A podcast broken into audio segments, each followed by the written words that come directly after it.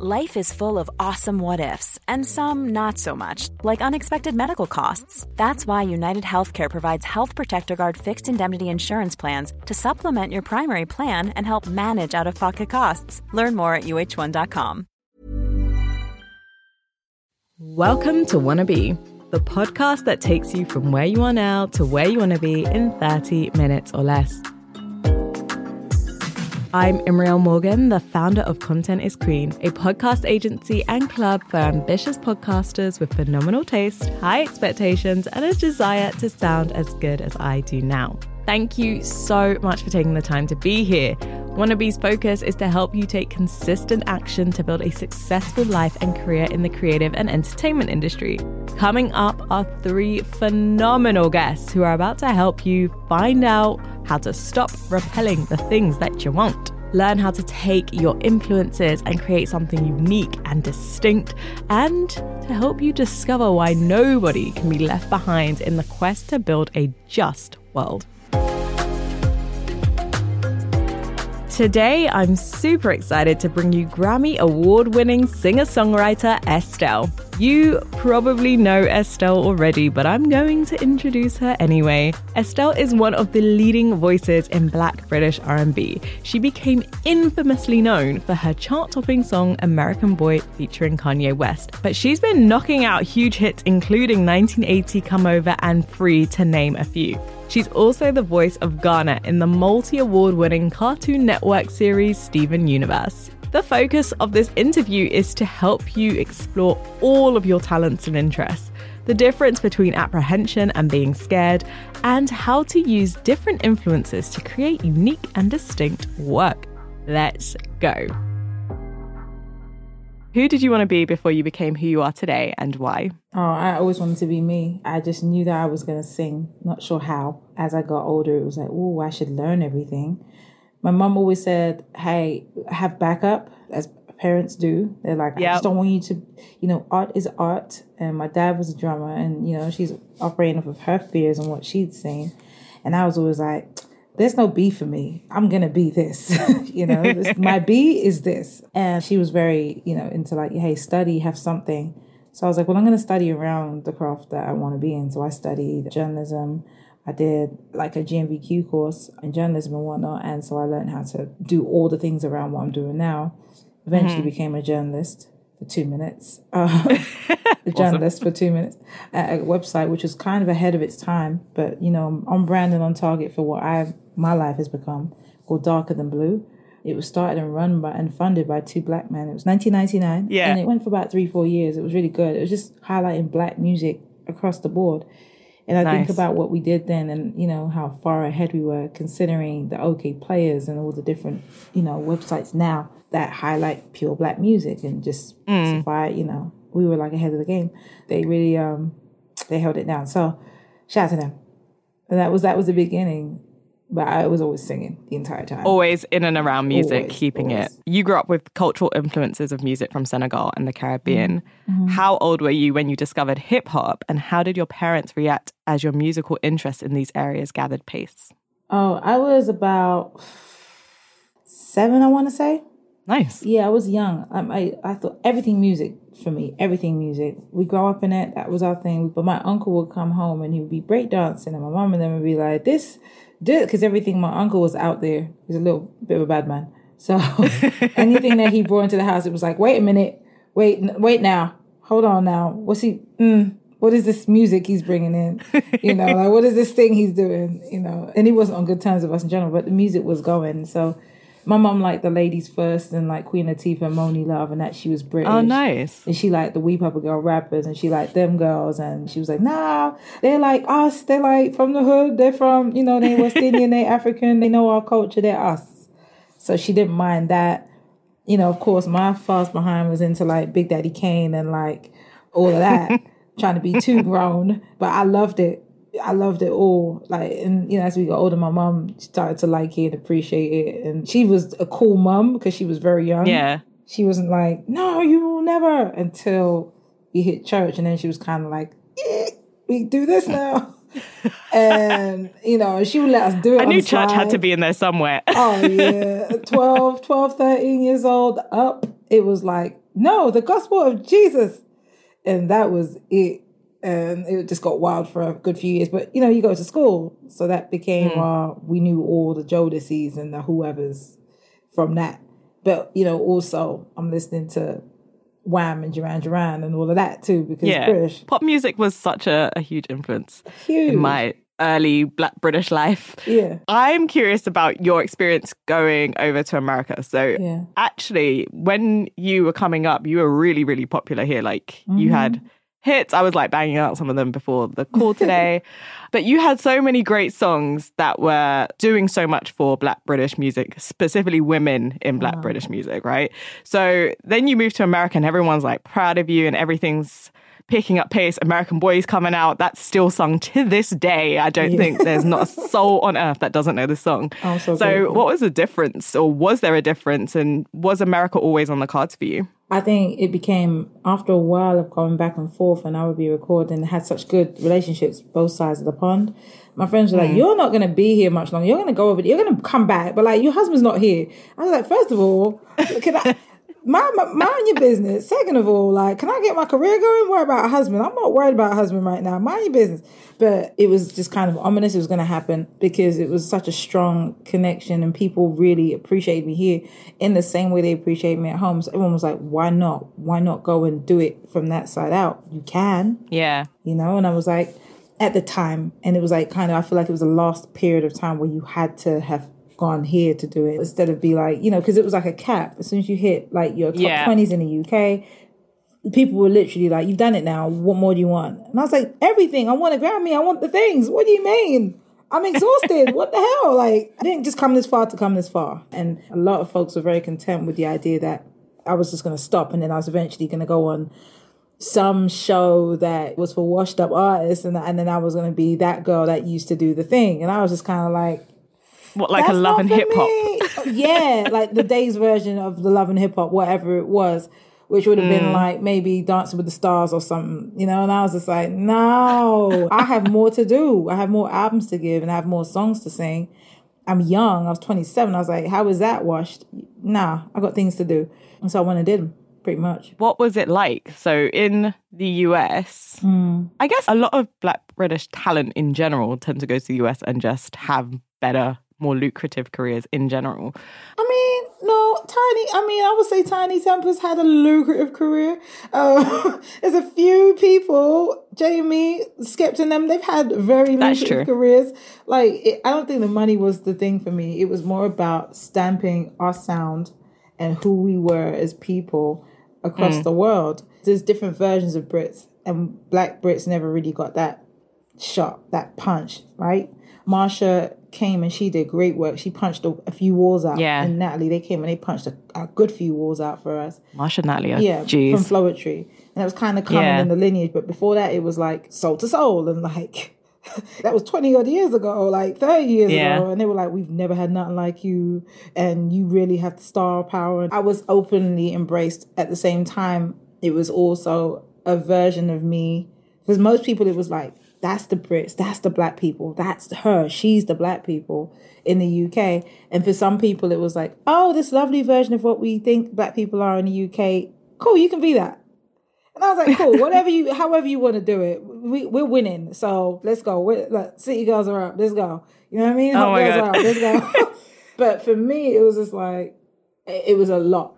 My family wasn't with me. I, they wasn't physically with me. So Yeah. they would support me so supportive you know like every time i come home or they come and visits and over the past 12 years i've been here but like they don't live here so it's a different rotation. And most people are used to like you know like have your same management team from the first day. I mean if they live in the uk and they're not trying to come here you have to change.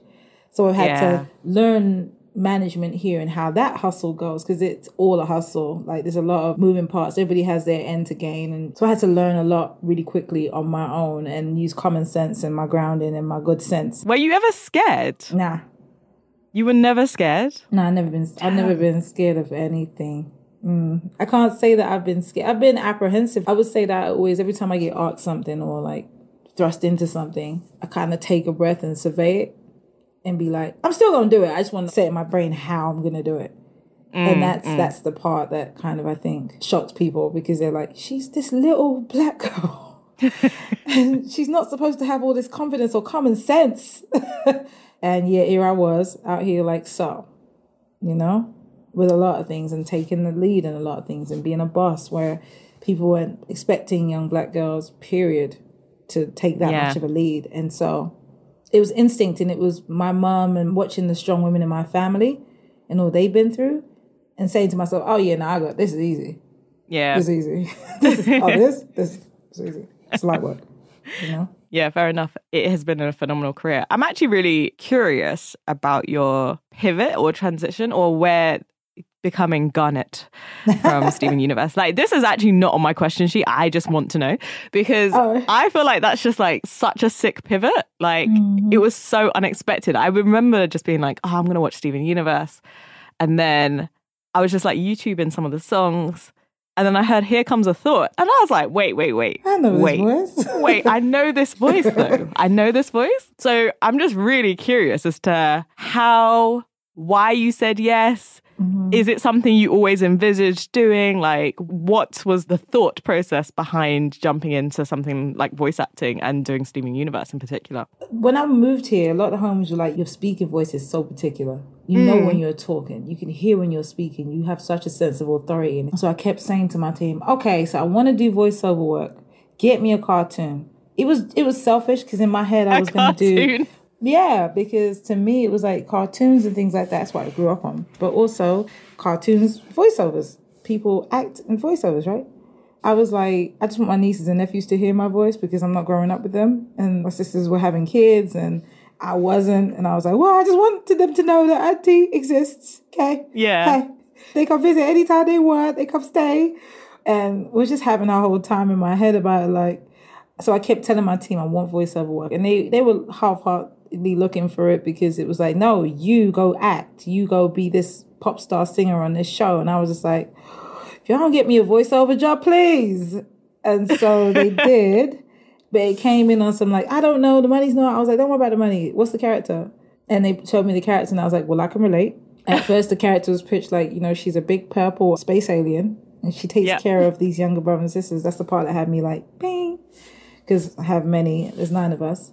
I'm the Oh, oldest. what? girl. Wow, okay. yeah. Six girls, three boys. And I related to it just on a personal level, like that stuff. And as a character grew, I would tell people, yeah, I do voiceover on a cartoon. And they'd be like, yeah, all right. About four years into us having this show up, everybody lost their minds about it. Like, oh my God, Steven Universe, and Estelle, we stand you. How did you, how did we not know? And I was like, I posted this. Hey guys, I've been talking about this for four years. you know, Where have you guys been? where have you guys been? What the hell? But I'm just glad that people get it, understand it. Our Team Steven Universe understand exactly the point of it. Mm. I'm grateful, man. It means something to so many people. It does, know? yeah. Yeah, It's, pheno- it's a happy. phenomenal show. Rebecca is incredible. To me, she's low key a uh, uh, uh, psychic. She sits there and she lets it channel through her. I swear to goodness, she doesn't write these out of thin air. She must do a prayer of some sort and get the information because it's like things were happening in my life that were bang on point with what was going on, and I was like down to mm. like the love stories and like the points, like how you love, the way you love, and I was just like, mm. oh my god, I'm going through this today. And I would be bawling in the sessions in my, my inside, and then be walk outside and go home and be like, you know, I read this, and I think we need to talk. It was Yes. tough. It was a lot. It is such, it's a very profound show. Um, I'm very happy to have had it in my life. I'm also really happy that I got to meet Rebecca, to be honest. I was just Oh, like, yeah, she's. I was touched. She's She's really dope. I've always loved 1980. It's a great celebration of growing up and figuring things out. And of course, the importance of family and friends in shaping your life. What advice would you give from your own experiences about the importance of family and community in shaping their future? if you have the opportunity to have, if you are blessed, and even if you are not blessed to have brothers and sisters, but if you are blessed to have brothers and sisters and mums and dads or people who care for you or live in spaces where you have that one person, if it's one person, cherish that person, cherish these people, and make your own world. Because I have a mm. strong belief in that. Like what you want, you can have. You have to believe it and live it in your like in your waking life You have to act like it's there. You have to be so convinced of this, and it literally appears. So my thing was always like with my brother says, we were always a gang, we were always a team. Whether we liked each other or not, we walk outside. You're not talking to my sister crazy. You're not coming out your Yeah. mouth with to my brother. We're about to fight. We're about to fight you as a team. You know, cherish the people. I don't, I don't want you to like sit in trauma if you're in any bad situations. You just go through it because Estelle said, cherish the people. Do what makes sense. Find somebody, call somebody. There's never been a faster or easier way to start your weight loss journey than with PlushCare. PlushCare accepts most insurance plans and gives you online access to board-certified physicians who can prescribe FDA-approved weight loss medications like Wegovy and Zepbound for those who qualify. Take charge of your health and speak with a board-certified physician about a weight loss plan that's right for you. Get started today at plushcare.com slash weight loss. That's plushcare.com slash weight loss. plushcare.com slash weight loss. Many of us have those stubborn pounds that seem impossible to lose, no matter how good we eat or how hard we work out. My solution is PlushCare. PlushCare is a leading telehealth provider with doctors who are there for you day and night to partner with you in your weight loss journey. They can prescribe FDA-approved weight loss medications like Wegovy and Zepbound for those who qualify. Plus, they accept most insurance plans. To get started, visit plushcare.com slash weight loss. That's plushcare.com slash weight loss. I started cooking when I was like seven, right? I was laugh about this. Like my mum would make me stand in the kitchen and peel onions, and I hated them because I had to peel with my nails. I also used to bite my nails. I think she did it as a, ter- a deterrent to make me stop biting my nails. I was welcome to do specific things in my life because my family told me it was okay in their actions. Yeah. First of all, set me up. Like I'm teaching my friends now who are grown and don't really know certain things to cook or certain things to how to do it. And they'll come in the kitchen and learn how to cook from me. And it's almost like passing down that energy, that family That's so sick. Yeah. You know, everything I rapped about in 1980 was about family. My entire family was in that video. I have nieces. I see my little sister in it, and she's grown now. She has four kids. It's wild to see her as, as a child. She's now a whole entire adult and has kids. Things have changed and things have moved, but like the thing that ke- that keeps me grounded is knowing that, like, look, there are people around me, there are things around me that will change, will evolve, but we have a bond. So I say, like, mm-hmm. again, if you're blessed to have someone around you that you love or that you can see, and not even romantic, that you love as a friend, because it's not just a romantic love thing. You know, It's true. Cherish them, treat them properly, give love to them, and they'll give it back to you and create a bond. That's how we grow as humans. That's all we got. So literally, this, this is what we have on this planet. You know, it's love. It's true. I think, yeah, given the current climate as well, I think more and more people are coming to not only understand that, but also really appreciate the impact and the power that having a support network, not just family, but friends and Yeah. people that you spend Your time with. your family you choose. yeah, know? exactly. So- I, I completely agree. if that relates to you as family, that's fine. You know, if the homie is the only one you can trust, or like the, your friend from school, him, her, whatever, they is the only ones that you can. That man, go with it. Just if Mm. they understand you in a way, then that's fine. It's important. It's, it's It's important to stay important. close. We are important to each other. We'll return to Estelle in just a minute. I had to interrupt this message to introduce you to the baddest baby girl in the game. This is someone I regularly look up to and I am constantly inspired by and in awe of. Listen to every single word that she has to say.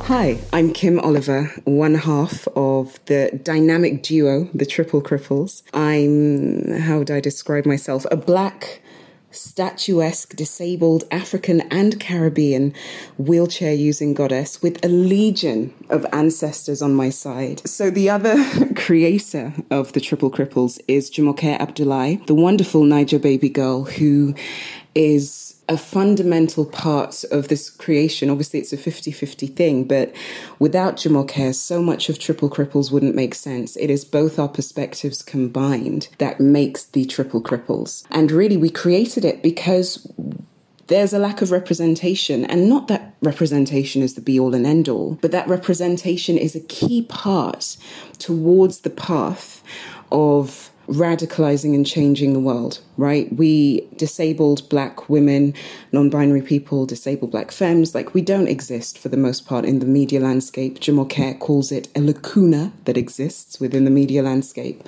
And it's true. And what does that mean? It affects our outcomes, it affects our understanding of self, it affects the way in which we envision what society could look like. It affects our healthcare, our social interactions, our relationships. It affects even how we move through the world physically in our physical bodies, right?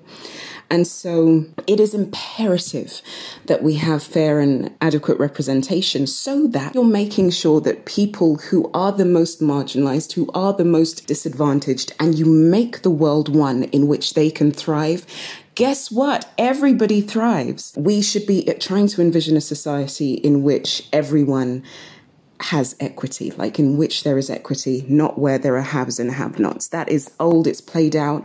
We are trying to have revolutionary thought. And actually, our existence, Jumoke and I, our existence itself is challenging, it's revolutionary because we are that which should not be seen. And so we are a protest, a living protest by being seen. So our tool is the media and ourselves.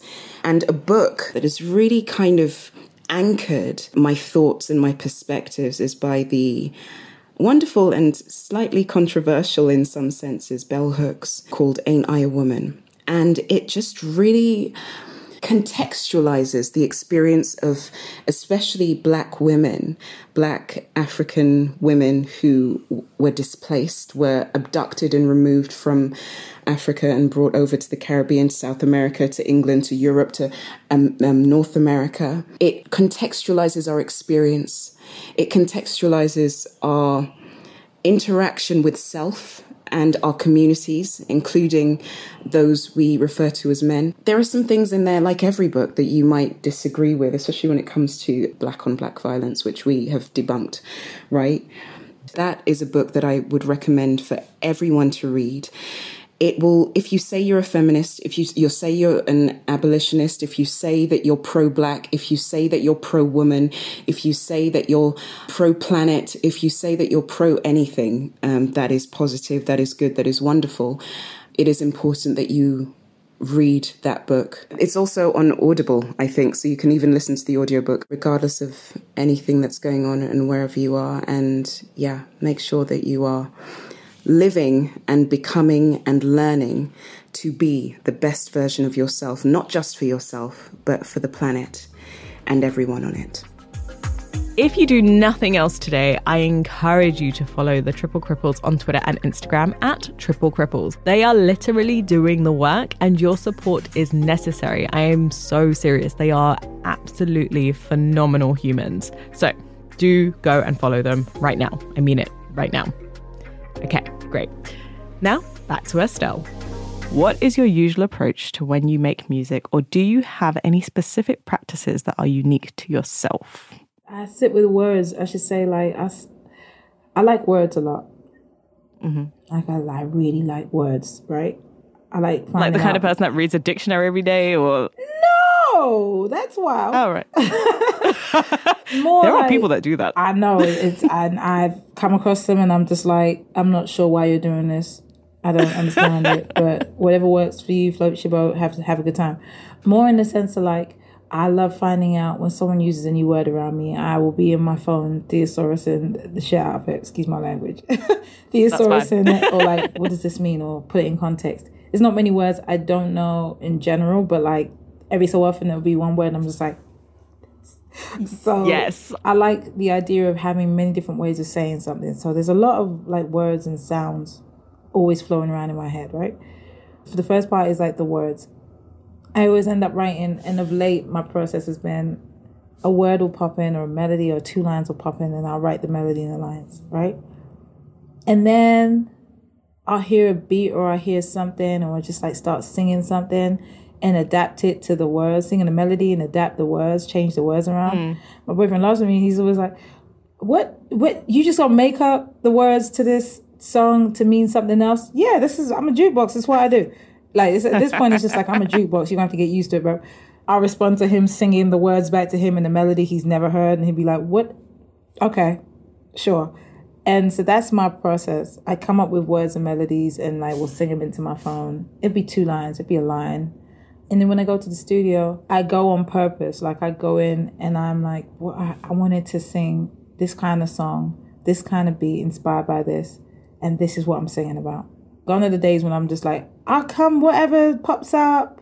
It doesn't work Yeah. for me. like You need like Like, purpose and intention. purpose and intention is my thing, and it's worked so Yeah. well, especially these last few years of recording. The genres for me have been, oh my days, I stay open to everything. I listen to everything. It'll be from Ethiopian music in the 80s. That is very specific, Oh, Estelle. it's, it's so it like- was so popping. I'm trying to tell you, they were so jamming. They was like there was a little vibe. Like I'm trying to tell you, Okay. 70s and 80s Sudanese I might have to Google music, this. 70s to 80s Ethiopian. ah, it's lit. You know, all the way over to like opera or jazz, and obviously hip hop of all kinds, and R and B of all kinds, pop music of all kinds. Mm-hmm. I listen to people who will yodel in their records and be like, "Yo, this is I'm dead. right that your reaction to me is this, is the same I have, but I listen to it. You know, like this is this is wild. What was the plan here? Why would you think about yodeling? Oh, you know, That's jokes. but like it sounds good, so I guess we yodeling. You like it's fun. Oh. Fair enough. Yeah. And then I want to go down the rabbit hole and be like, where did they get that melody from? Because I know I heard that somewhere. Hold on, I gotta go find a yodel song that they found. Yeah. So I stay open to all the genres. And I literally had just finished a panel the other day talking to. There's an anthology series coming up called Small Axe by Steve McQueen, and he's Oh, nice. taken instances of British life in the early '80s, I guess, and he's put them on the screen. They're like hour long, two hours, I think and it's coming on BBC. But they do a whole episode called Lovers Rock, and I made my album called Lovers Rock, and I was just like, "This is everything." Oh my days! I see my mum and my aunties and my dad and his brothers and all of them in this film. I had a whole time Yeah. because this. I was born in 1980. Lovers Rock was made in like 1978, 77. And, mm-hmm. and it spanned the entire 80s. And so that's my life. I remember Yeah. the basement parties, the blues parties, and we had a few. And my stepdad was a DJ, so him and his friend Martin used to. It's, it's all kinds of like memories. So like all of that's in me, and that's why I say like with the music, like you know, you said like I was into pop, and I'm just like so was I. You know, like we were Yeah. all everything across the board, and that's what made genres like lovers rock so distinctly British, and that's why I can do it. You know, That's true. My dad is a Rasta and he See? loves him some Lovers Rock. My mm. God. Every time we went to his house on the weekend. Janet Kay, Bitty McLean. Mark, Bitty McLean, all of it. Yeah. Mate, to this day, I was actually busting some Bitty McLean in my house the other day. Like, what is happening to me? Because I used You're to beg my dad to shut it off. Nah, you become your parent. Just give into it. It is what it is. I know, I have to lean in. I have to. He even took us out one night. We were like under the age of 18 for sure. And he's Oh, yeah. like, Bitty McLean is in town. I'm coming Come, up." we're going. We're all going. I'm taking you. And we're like, okay. She said, "That's the gang. That's that's that's the patron saint." And you'd be like, "Bruh, I know. Mm-hmm. It's really like that. Thank you so much. This is awesome. I'm just super excited to have met you, to also get to speak to you, and just too. to hear your great wisdom. thank you. This is an incredible podcast. Thank you."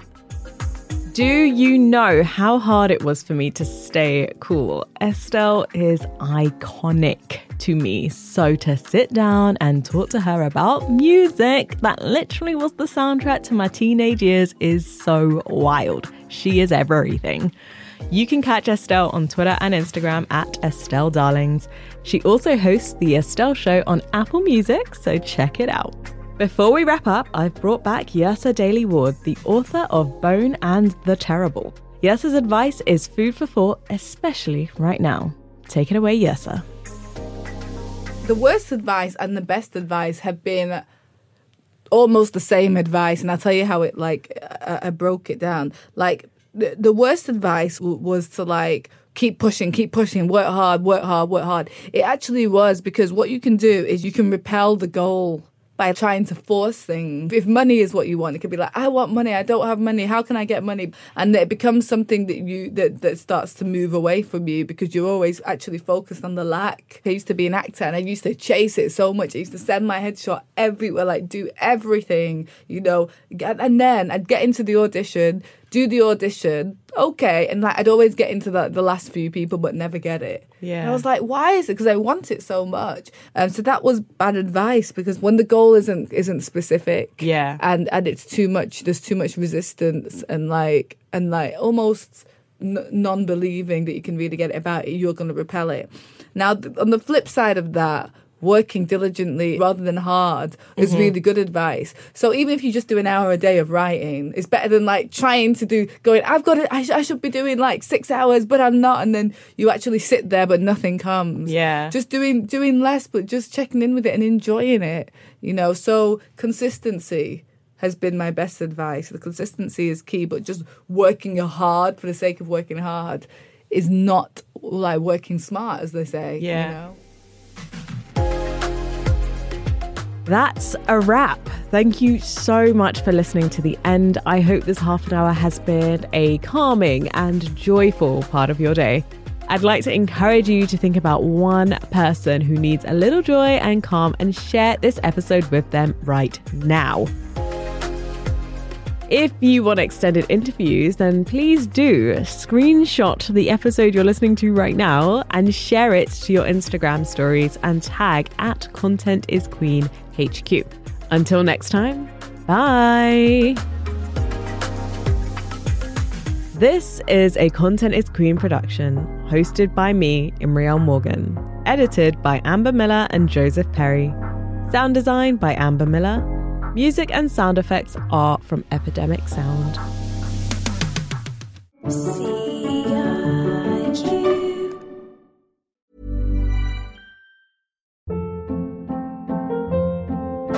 Hold up. What was that? Boring. No flavor. That was as bad as those leftovers you ate all week. Keke Palmer here, and it's time to say hello to something fresh and guilt-free. Hello Fresh. Jazz up dinner with pecan-crusted chicken or garlic butter shrimp scampi. Now that's music to my mouth. Hello Fresh. Let's get this dinner party started. Discover all the delicious possibilities at hellofresh.com.